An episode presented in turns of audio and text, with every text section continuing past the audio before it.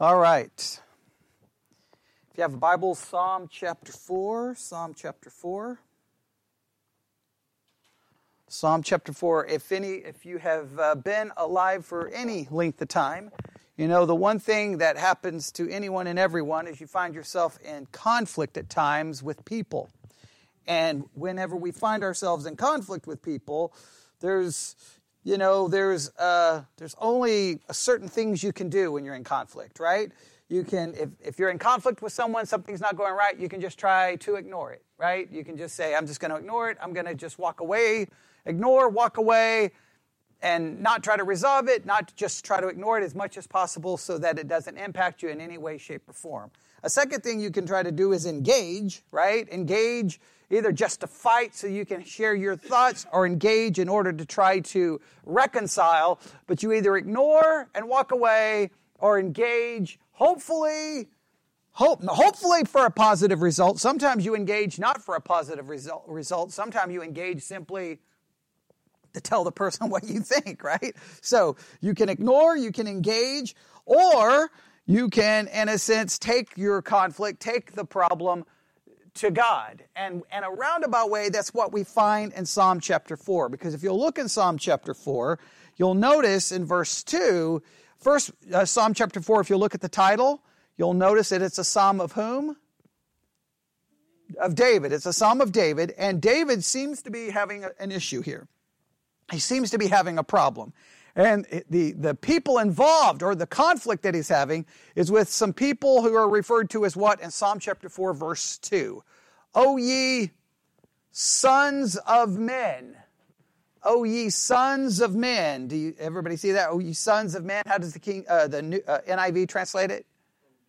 O men, all right? Sons of men. Now, if you hear the phrase sons of men, you probably are familiar. Do you, everybody remember, remember the phrase the, uh, look at Genesis 6 2. It doesn't say the sons of men there, but it uses a, a similar phrase, just not about sons. It said, refers sons of God, but it refers to the daughters of men. Everybody see that in Genesis 6 2? Yeah, Genesis 6 2. Right? Everybody see that? Right? Remember, there's a contrast there between the sons of God and the daughters of men. Now, remember, there's not a lot of agreement on who the sons of God are. Some believe they're angels, some believe they're from the godly line, and we could go through all of that. But the daughters of men are clearly a reference to whom? Just daughters of, of men, right? And, and, and, and clearly they're contrasting them with the sons of God. Now, if the sons of God are simply those from the godly line, then the daughters of men would be those who are not saved or those who are lost, correct? Now, if you go back to Psalm 4, the sons of men here clearly may be speaking of ungodly or unregenerate people that David seemed to be having some kind of problem with. Because look what he says Psalm 4 2, O ye sons of men, how long will ye turn my glory into shame? Somehow they are attacking him in some way, shape, or form. He's in some kind of conflict, right? And to turn his glory into shame seems to indicate that they are maybe slandering him, accusing him, attacking him. They're, they're somehow, you know, they're, they're somehow speaking negatively of him. They're taking that which should be maybe a good thing and they're trying to turn it to his shame. So they are attacking him in some way, shape, or form. So guess what? David has a choice here, right? Because whenever we have a conflict, we have a choice. What are our choices again? Just ignore it and walk away and don't worry about what they're saying. Just, I'm not going to deal with you guys at all. Just not going to, you can say whatever you want. Another thing would be engage, fight. And now you either engage and fight to try to prove that they're wrong or engage just to let your frustration be heard or hopefully to fight so that you can reconcile. But you can engage in some way. Or the third option is to go to God. Well, in the psalm, we're going to see what David chooses to do. All right. Now, there's some difficulties in how to interpret the whole psalm. I'm not going to really focus on the whole psalm. I'm just going to focus on kind of a just looking at part of it. But so in this, now we do know this. I, I guess we can say this much. Obviously, in verse 2, O ye sons of men, how long will ye turn my glory into shame? How long will ye love vanity? Clearly, he does engage.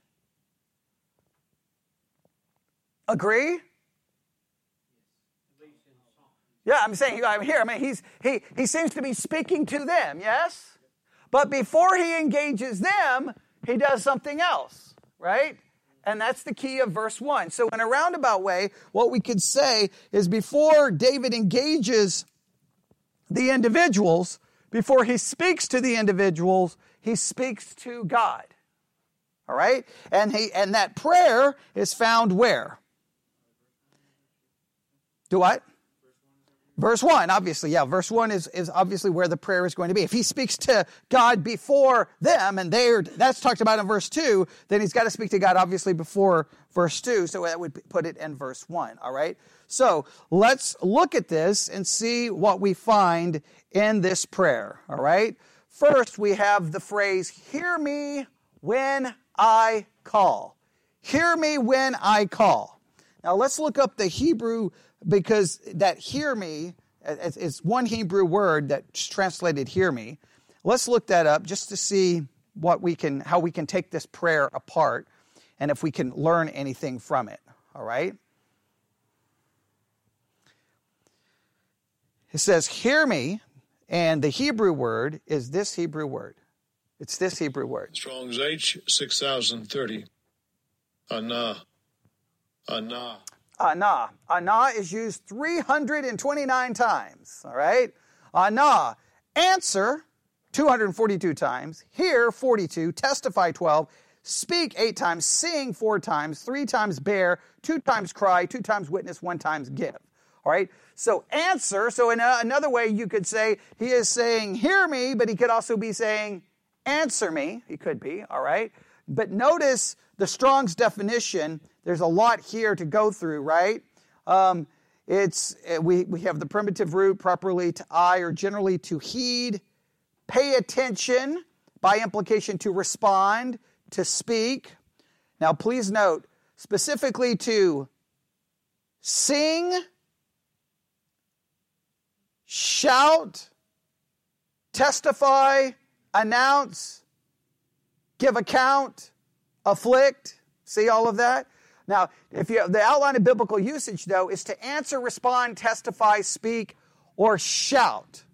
All right? So it's almost the idea is hear me when I call. It's almost giving the implication that this is not David just saying, "Hey, you know, Lord, it's David is coming with great passion Hear me. Like it's almost he's shouting, he's crying out to be heard. Not only to be heard, he wants some kind of possibly an answer, but it's mainly demonstrating, most would say, it's demonstrating that David is approaching this with great passion and zeal because obviously he's probably what?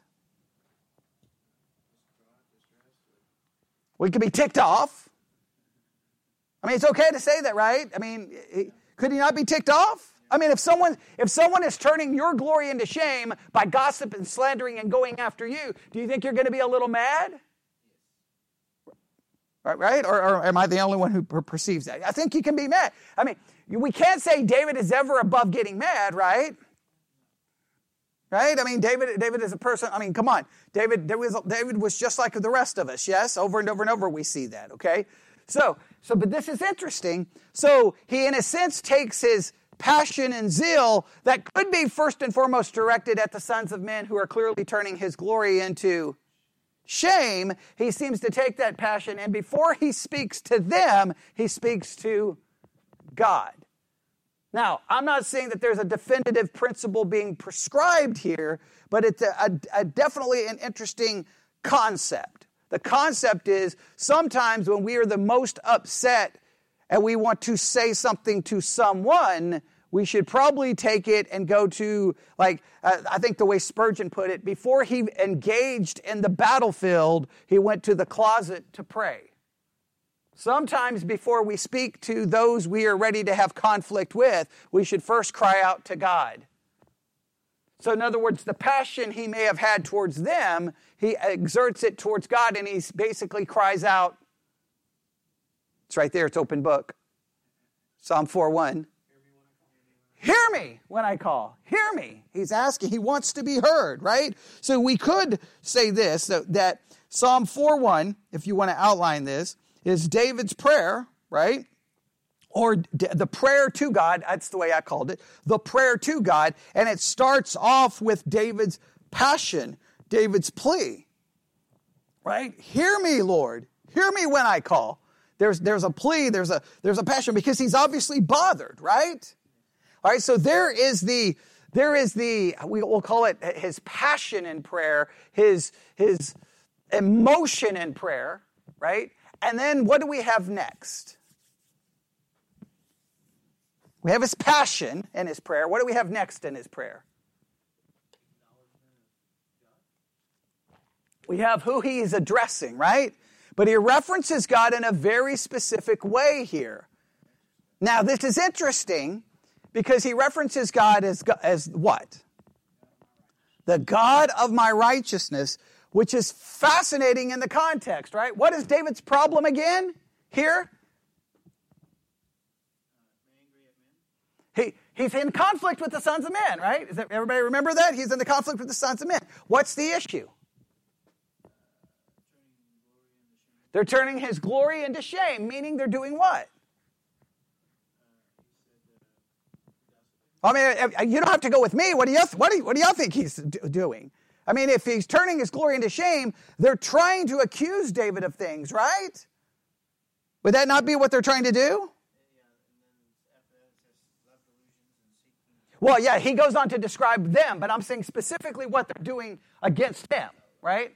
Right? What they're doing against him is turning him, so he's upset. So now that's interesting. If someone's attacking you and turning your glory into shame, isn't it fascinating that he addresses God in this prayer as who is his righteousness? God is the God of his righteousness. Now, some could argue he is saying God is the source of his practical righteousness. Right? You could possibly make an argument there, but I think he's saying that God is the God of my righteousness, which is interesting because this made me think of another pa- can you think of another passage this one's in the new testament where it talks about someone possibly accusing or attacking a christian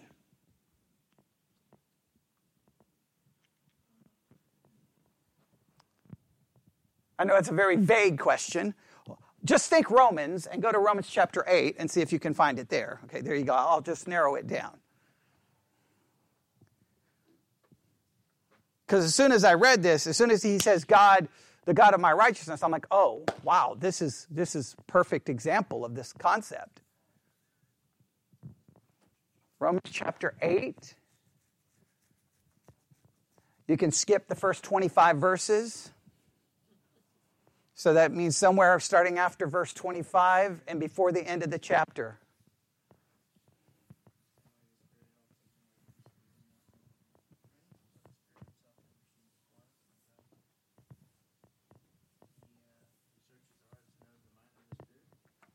Okay.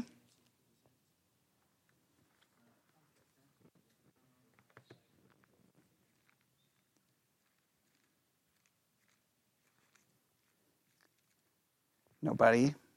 Either I wrote the reference down wrong and I'm giving you all the wrong ways. How about verse 33?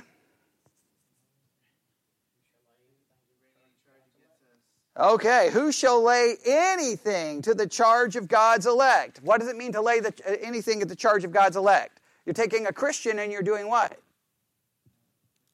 You're accusing them of something, right? You're accusing them of something. And what is what does the text say? Who can do that? Now why is it saying why why is it saying that that to do that is a futile thing? God is the one who justifies. How does God justify us?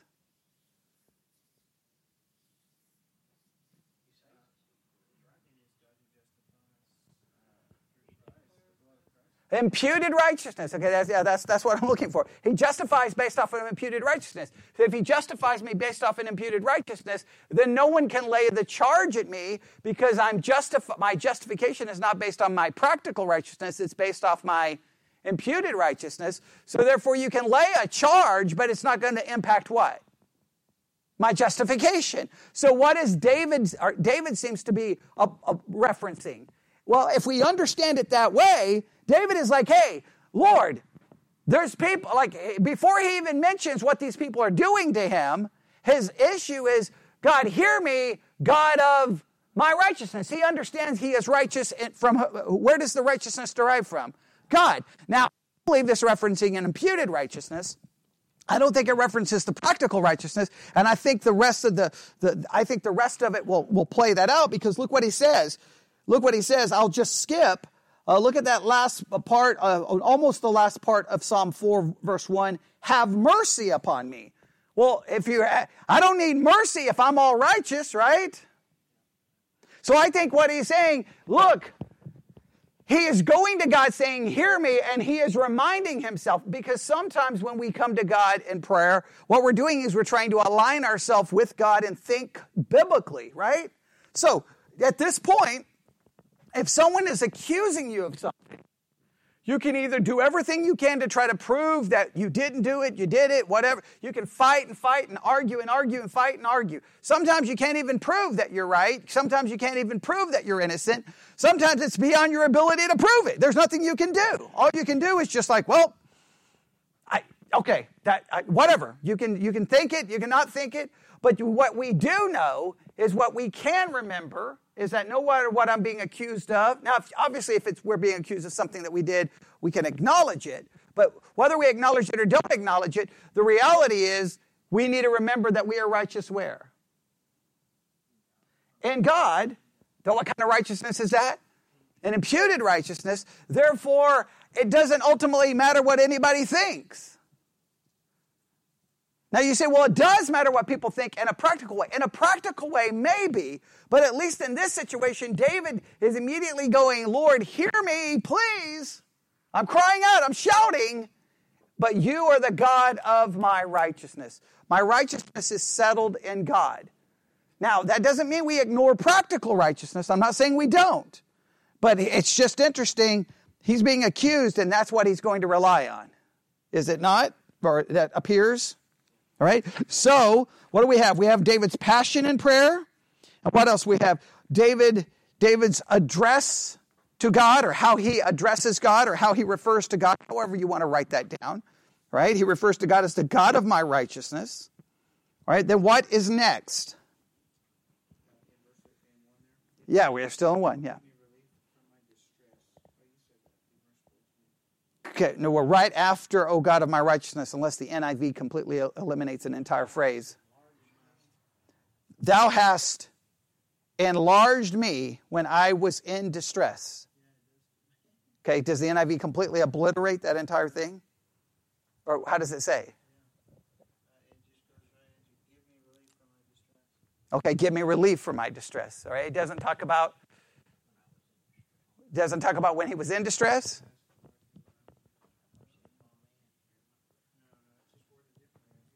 Okay, hang on. Let me. I'm going to look at it.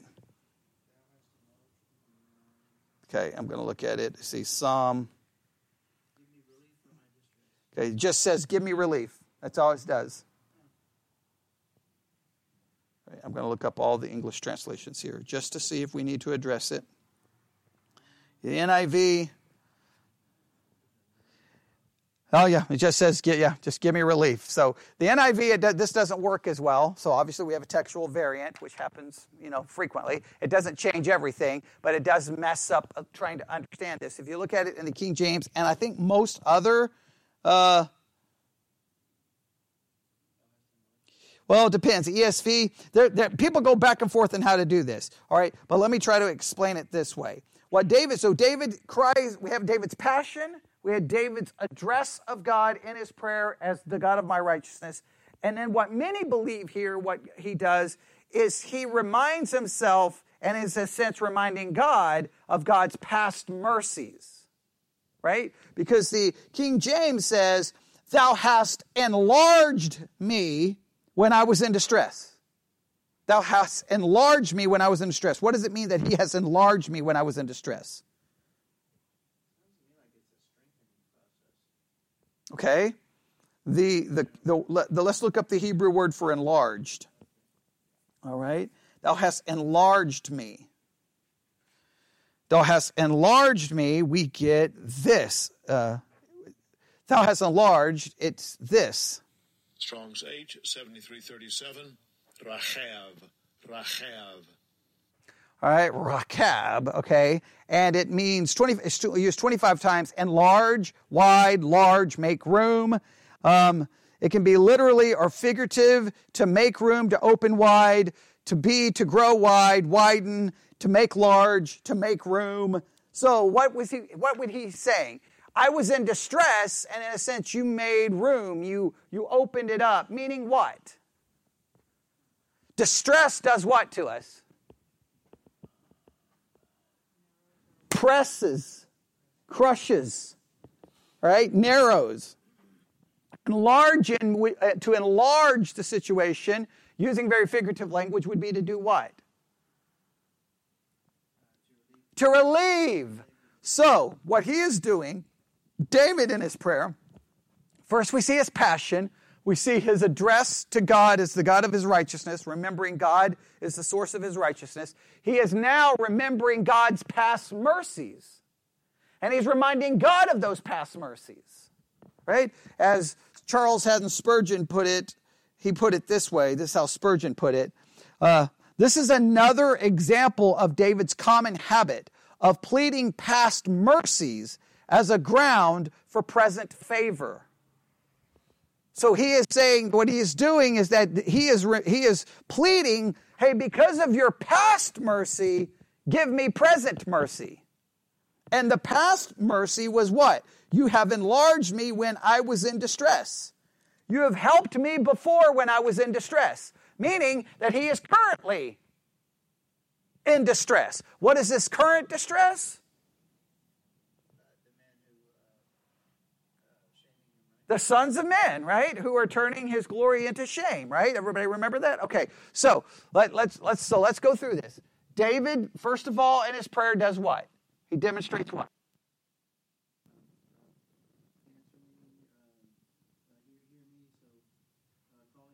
Okay, remember we said this describes his passion, right? Describes his his passionate cry, right? His his emotion. He's, a, he's passionately crying out to God. In other words, and remember the point, I'm, I, why I'm trying to point that out, he could be letting his emotion go where? At the sons of men. But before he runs to them, he runs to God and lets his passion and emotion out to God. Now, from there, he then addresses God as the God of my righteousness. Not only speaking of God as that way, but he, David is, is taking comfort that where is his righteousness found? And God. And that what matters? The righteousness God sees, not the righteousness people perceive or don't perceive. All right? Does that make sense? Now, we want people to see righteousness. We want people to see our good works, but sometimes there's very little you can do. All right? Next, he then does what? He, he points to past mercies. He points to past mercies. As one translation put it, you have relieved me have mercy on me. In a familiar pattern, David used past mercies as a ground for future help. God, I know you haven't blessed me to this point to abandon me, so please have mercy on me. So he reminds God, and, and not only is he reminding God, I mean, obviously God knows, who's he reminding? He's reminding himself. God has helped me in the past, so I'm reminding that God will help me in the present. And he's basing and he's asking God on that. So we have David's passion, we have David's address to God, we have David uh, re- rehearsing or remembering past mercies, and then what do we have? Well, no, we have something still in verse 1. Have mercy upon me. Have mercy upon me. Once again, we have a cry for mercy. This is how uh, one commentary put it.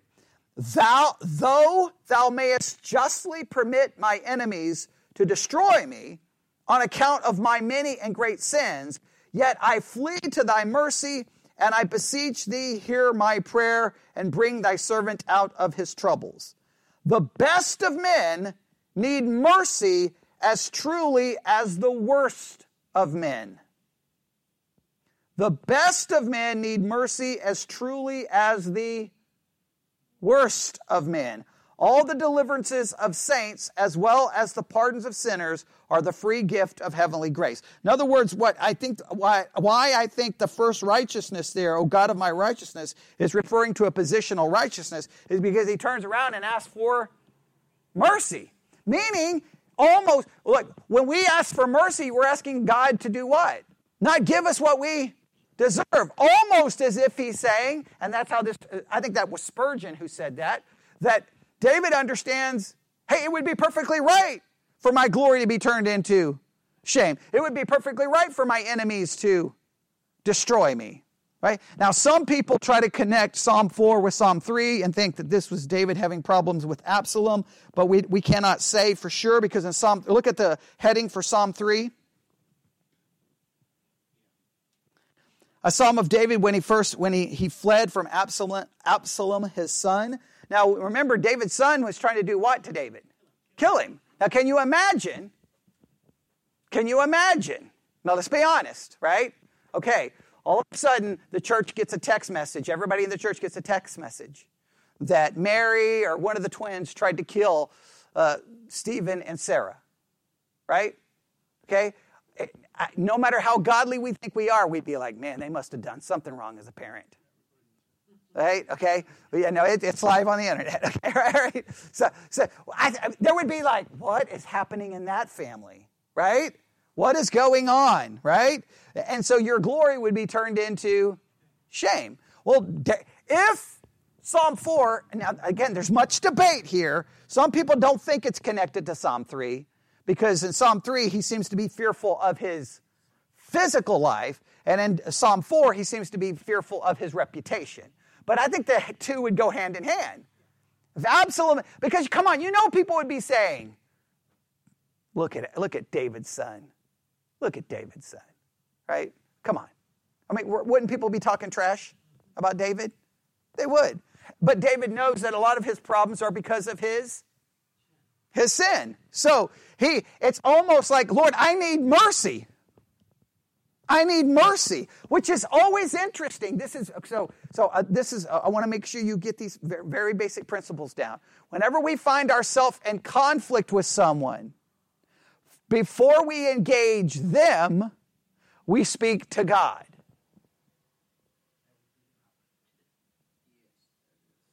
Now I can preach it. Doesn't mean I'm going to live. Okay, okay, right?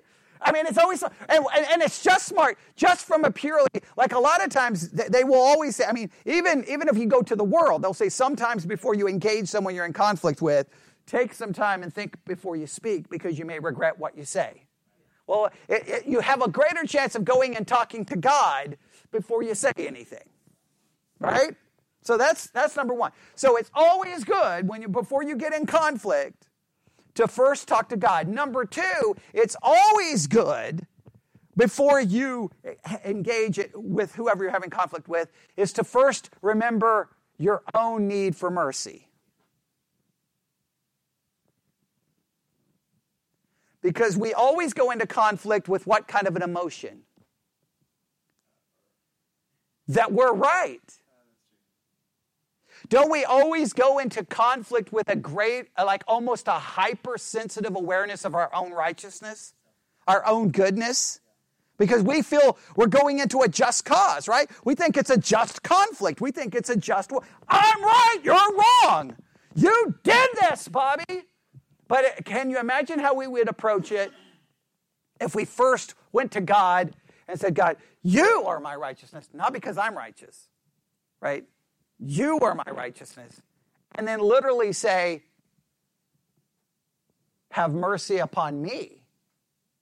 Meaning, almost like, Hey, I know I probably deserve these people talking about me. Okay, do what? In what way? Oh yeah, yeah. Okay, right, right. Yeah, look, look at the like, look at the two by four in your own eye before you worry about the speck in someone else's eye. But we, it's a hard time for us to ever see the speck in our own eye or the two by four in our own eye, right? But this is a case where before before he's going to go to them, now he's still going to go to them, right? He's still going to go to them, but he at least takes time to do what? Go to God. So we got two very simple principles here, two very simple principles here, right? Okay, so let's go through the whole prayer again. All right, David, so let's make sure we take it apart. Psalm 4, verse 2, we see the conflict. Can everyone agree? Who is this conflict with? Sons of men. What are they doing? Turning his glory into shame. David is obviously bothered by this, yes? So he goes to God in prayer. We see his emotion in prayer, right? Hear me when I call. Do we see that? It's a shout, right? Okay, second, we see how he addresses God. God, the God of my righteousness, meaning he's looking to God as the source of his righteousness. And hopefully that's what we always do. Can you imagine how we would approach a lot of things if we realize we don't approach it because we're righteous, we can only approach it because God is our righteousness. Because no matter how righteous we are, we're never that righteous, right? It's almost a humbling thing. And then what does he do?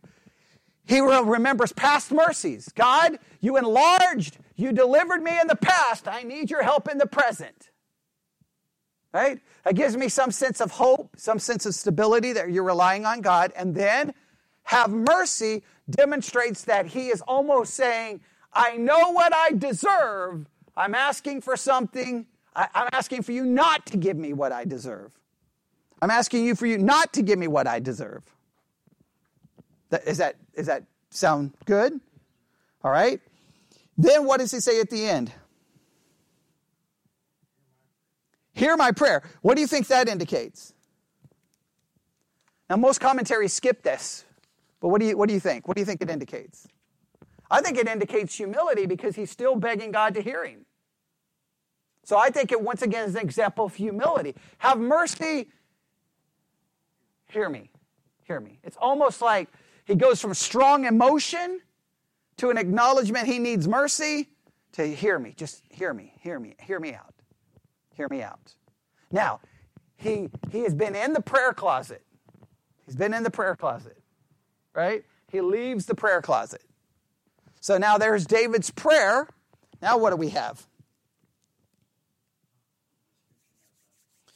Well, now we have his words to men, all right? Or his words to the Son of Man. Or we have the, the prayer to God, now the words to men, or the words to the Son of Man. And he speaks to them very clearly in verse 2. Okay? All right. And well, well, yeah, oh, verse three, verse three and four creates all kinds of problems. But it's verse two, two, at least verse two is very simple. All right. O ye sons of men, how long will you turn my glory into shame? How long will you love vanity and seek after leasing? Selah. Now, whenever we see Selah, that always what, what does that indicate? Well, it always it indicates to stop possibly repeat, possibly meditate. Think on these things, right? So he, David is saying, hey guys, how long? Now, it doesn't seem to be a, I don't know how you, now the only problem with reading uh, some of these things, remember this is always the problem, is what, what do we not have when we read these things? What do we not have? Well, we may have a little context. It, we don't have anything indicating emotion right? Like we have to, we, we insert the emotion we think David may be. Sometimes the Hebrew word will show you that it's passion or emotional.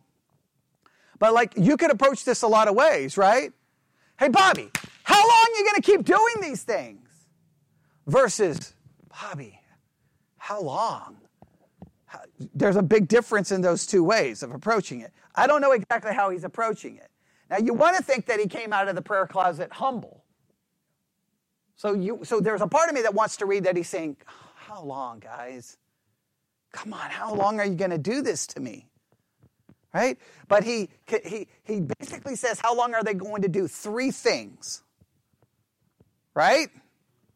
Three things. How long, guys, are you going to do? Number one, why, why, guys, why are you spending this time coming after me? Why are you going to keep doing this to me? Second, Love vanity. Now, the word vanity means what?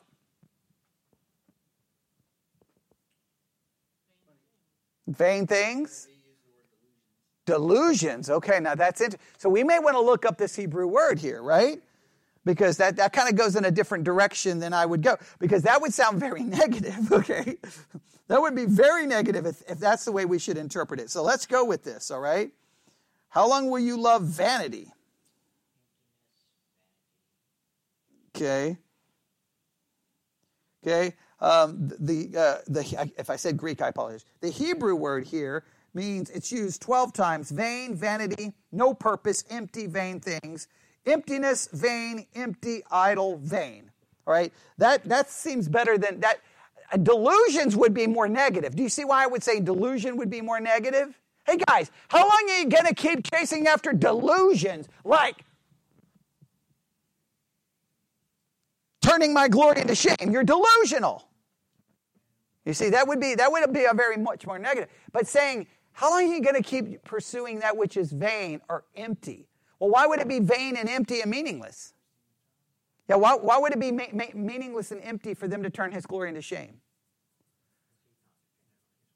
Okay, well, because his righteousness comes from God. Right? Well, why? Oh, the, well, the, clearly they're spreading falsehood and lies. Yeah, clearly. But, well, it's, it's vain. It's vain to do it because his righteousness comes from God. It's back to the Romans 8.33 thing, right? Who can lay the charge at God's elect? No one, because who justifies? God. Right? Now, I'm not saying that, please note, because people will hear this in so many kinds of different ways. There is obviously a, a point in time someone has to be confronted. You have to deal with sin. But you got to remember how you're dealing with it, right? You got to deal with it realizing you may be dealing with someone's sin, but they are still what? Justified before God. These people would act like that he's probably not even justified before God. Therefore, that's a vain and empty thing to, ch- to chase. What's the third thing that they're chasing? Leasing. How does the NIV translate that? False gods. Okay. All right. The uh, King James, the word leasing is, it means lie, untruth, falsehood, deceptive thing. Falsehood, literally untruth, figuratively idol, so an idol could come into play, but it sounds like more, hey, you're pursuing that which isn't true. Now it's a little bit more negative. Now it's a little bit more negative, right? Hey, how long are you going to turn my glory into shame?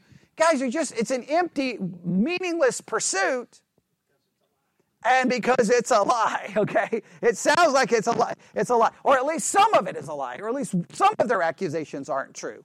Now, he seems to indicate some of it may be true in verse 1, but there's something that they're pursuing that's just a waste of time. All right, everybody see that?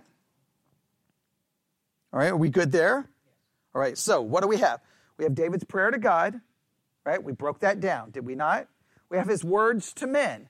And his words to men is, How long, guys, are you going to keep doing these three things? Turning my glory into shame, loving vanity, and seeking after lies, falsehood, and, and, and rumor and innuendo and whatever else that they're pursuing. All right? Now, verse 3.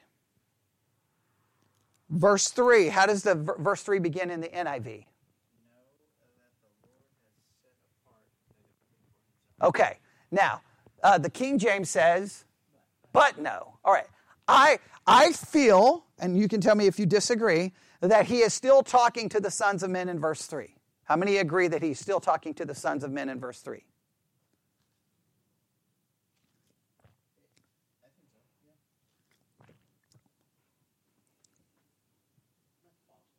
Okay, what do we think?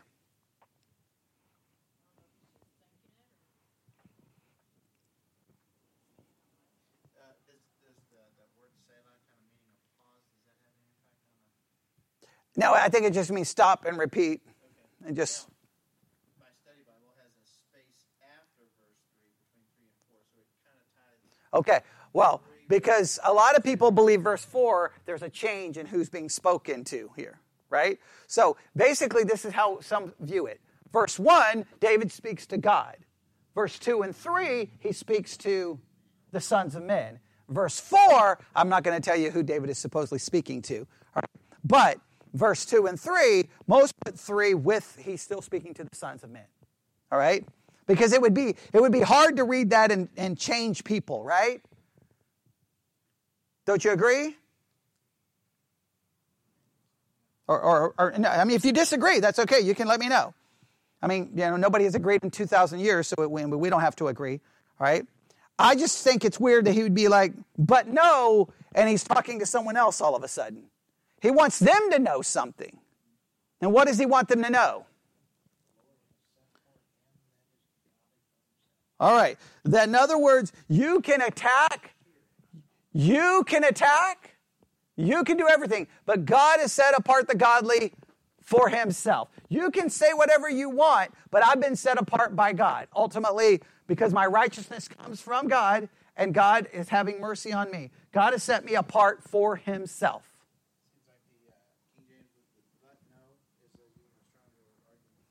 Yeah, I, th- I think so. But I think just even if you just put no, he's got to be telling someone to know something. So I don't think he's telling himself to know it. I think he's telling them to know it. Hey, guys, in other words, what is he saying? You can attack me, but who are you ultimately attacking? God. Because God has set me apart for himself. And that's the exact words. And then what else does he say? And the Lord will hear when I call. Meaning what? Hey, guys, you're pursuing lies and falsehood. You're pursuing vain things. You're turning my glory into shame. But what you need to know is I've been set apart by God for Himself, and He will hear me.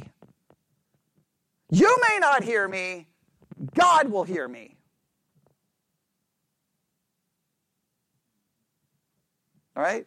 Does that make sense? All right, so we have David's prayer, or the prayer to God, the words to men. Now, here's where it gets weird. Next verse is what? Four.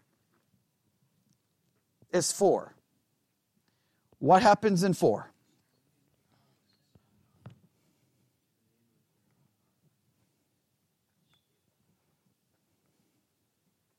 Offer the sacrifices of the Lord and put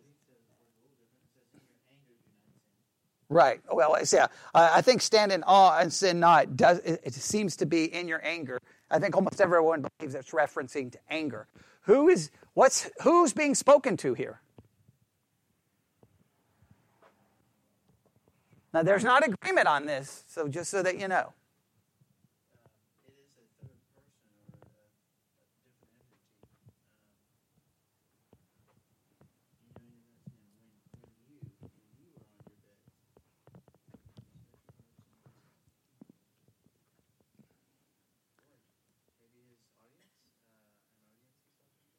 All right, you think, you think he's referring to another entity, a group of people, other than the sons of men.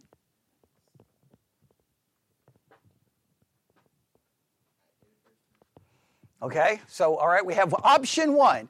David has just introduced another group of people that he's referring to. So he's talked to God, he's talked to the sons of men, now he's referring to someone else. All right, and we don't know who these other people are. All right, that's, that's one option. What's option number two? Talking to the sons of men. All right, very good. So we have two options a completely unrelated group of people that we don't know who they are, and I don't think they're ever identified in the psalm. Next option is the sons of, of God, or sons of God, or sons of men, I should say, because, well, they're identified, and so that the idea to keep going. What's option number three? He's speaking to himself, and that's a popular view. David starts talking to himself. He's got some words to himself, right? And he's going to say something to himself. Look what he says to himself. Uh, let's just go with this idea. Stand in awe. That's, a, that's an interesting phrase, right? Most translations don't have it translated that way. If we look at the Hebrew for stand in awe, if I can get the interlinear to open, stand in awe, it's one Hebrew word. This. Strong's H7264. Ragaz. Ragaz. Ragaz, right? Used 41 times. Tremble, move, rage, shake, disquiet, trouble, quake, afraid. It's a primitive root to, qu- to quiver with any violent emotion, especially anger or fear. So, whoever David is talking to, what is he telling them to do? Not be emotional, I guess. In your anger, do not sin. Yeah, oh, oh, right. And hey, stand in awe in your anger, in your tremble, in your emotions. Do what? And sin not. Now, either if we understand he's talking to the sons of men, then what would he be telling them? Hey, in your anger, don't sin. We would be kind of weird because he's referring to them as the sons of men, which seems to imply lost people. And he's already said that they're applying, they're, they're doing what? Turning his shame into glory, pursuing vanity, and speaking lies. They're already sinning. So it would be weird to tell them not to sin in their anger. Who would need to be reminded here not to sin in their anger? Okay, well, the third party would just be hard for me. I, I can't textually, I would have a hard time with that one because I don't know who the third party would be. It would just seem like, oh, David just now is just talking to, we don't even know who he's talking to. Talking to himself, though, now would make a little bit of sense. Because he, he's talked to God, he's at least tried to, and you, it, it almost, now um, we can't, obviously, this is Hebrew poetry, right? So we always have to be careful, like, we don't know exactly how the story plays out. But you want to imagine, hey, Bobby, how long are you going to do these things? And Bobby's like, as long as I want. Or he went full Lacy, I do what I want. I do what I want. The Lacy's philosophy, right? I do what I want, okay? And and that could probably tick you off a little bit, right? Probably when Lacy has said it, it's probably ticked you off a few times, right? Okay? I do what I want. That probably ticks you off. So sometimes we talk to God, we go to the people, and does the conflict work itself out? Okay. Uh, no, lots of times when we go talk to someone in conflict, does it does it resolve itself? Okay, a lot of times it does. A million times it doesn't, right? We're still upset. So then what, what do we have to do? We've got another choice. Well, I got to focus because guess what? You can't change them. So, what do you have to do? In your anger and your emotion, what's the verse? It's open book. Sin not. Even the NIV says sin not, right? Do not sin. Right, okay, but I'm just saying there's agreement on that. There's agreement on that. Right? The stand in awe now, that's like in your emotion and your, your quivering, your, your rage, your, you're angry, your emo- whatever it is. Do not sin. Do not sin. And then what else does he say?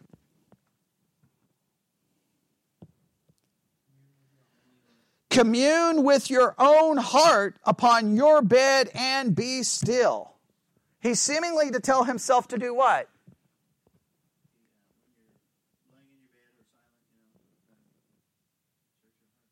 Search your heart. In other words, whose heart does he need to search? His own heart. Why does he need to search his heart? It's the only heart that he can search, right? You can't, you can't go, man, hey, hey, your heart's messed up. You got to sometimes search your own heart, right? You got to search your own heart. So, if we take it apart, what does he do here? Okay, in my anger, sin not, commune with your own heart upon your bed and be still. Now, the King James says commune with your own heart. How does the NIV put it? search your heart. I think if we.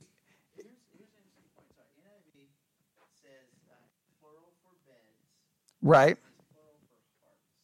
Yeah, oh yeah, it does. What, which may, would make you want to think he's referring to the sons of men. Right, because he uses the plural. Right. So, and I could see why. If, if he uses the plural, it would be it would make sense that he's not talking to himself, but most think he is. All right. Um, the, the idea for commune here is to say, speak, to answer, to say in one's heart, to command. In other words, it's almost like talk. He's to, to commune with your own heart. Almost sounds like talking to yourself. Talking to yourself. Now, you could, you could argue, so you have two options, just so that we know, that he is either telling the son, because this is the only way this works. The third party does not make any sense textually to me, right? So he's telling the sons of men, hey guys, in your anger, don't sin. and you need to go spend some time talking to yourself and, and searching your own heart. Now, he could be telling them to do that. Just seems odd.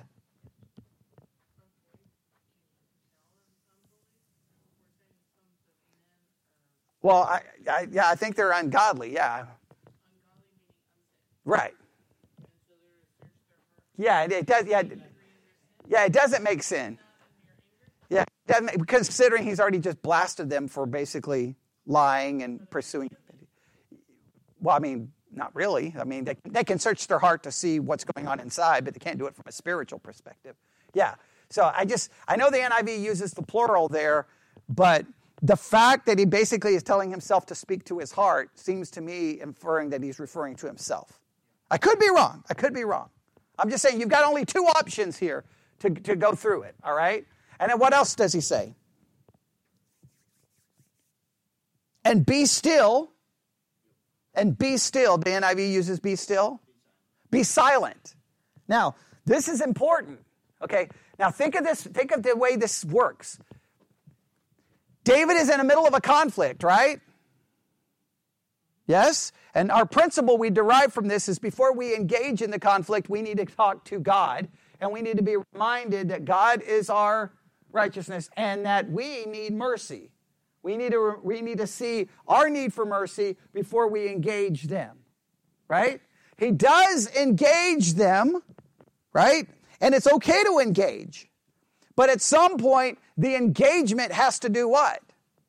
Sometimes you, you, you, you just have to stop. Sometimes the engagement doesn't go the way. So then what can you do?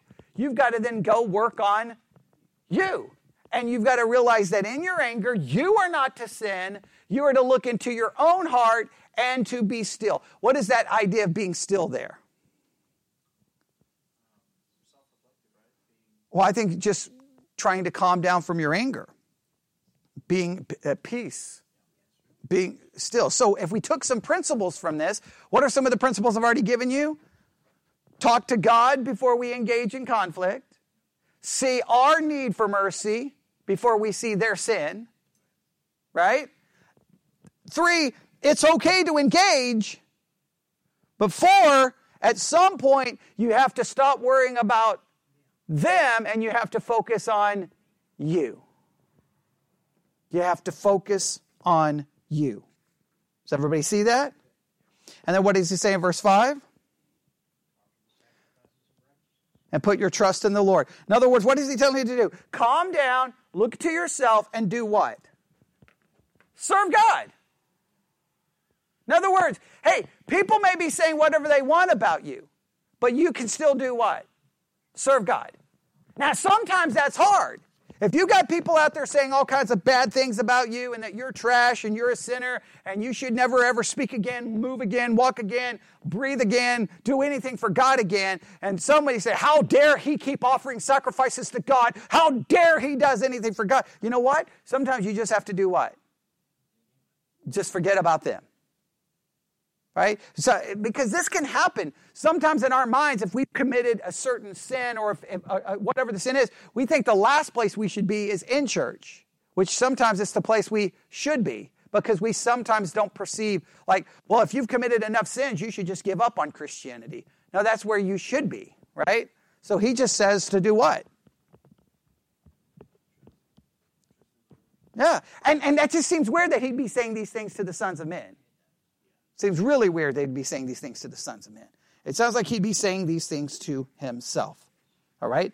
So, no, so I guess we could add a principle. No matter how bad the conflict goes, whether it, it's successful or it's bad, what do you need to do? Serve God and trust in Him. Right? That, that, that's, that's what we do. Now, what do you think do we have in, um, we're, well, we're out of time. So I will just leave the rest of it to you. We won't we won't cover any more. We won't you know break this into parts or anything. But you can look at the rest and see how you would do verse six, seven, and eight. All right. How you would like how would you would work on it or how you would do do so. All right.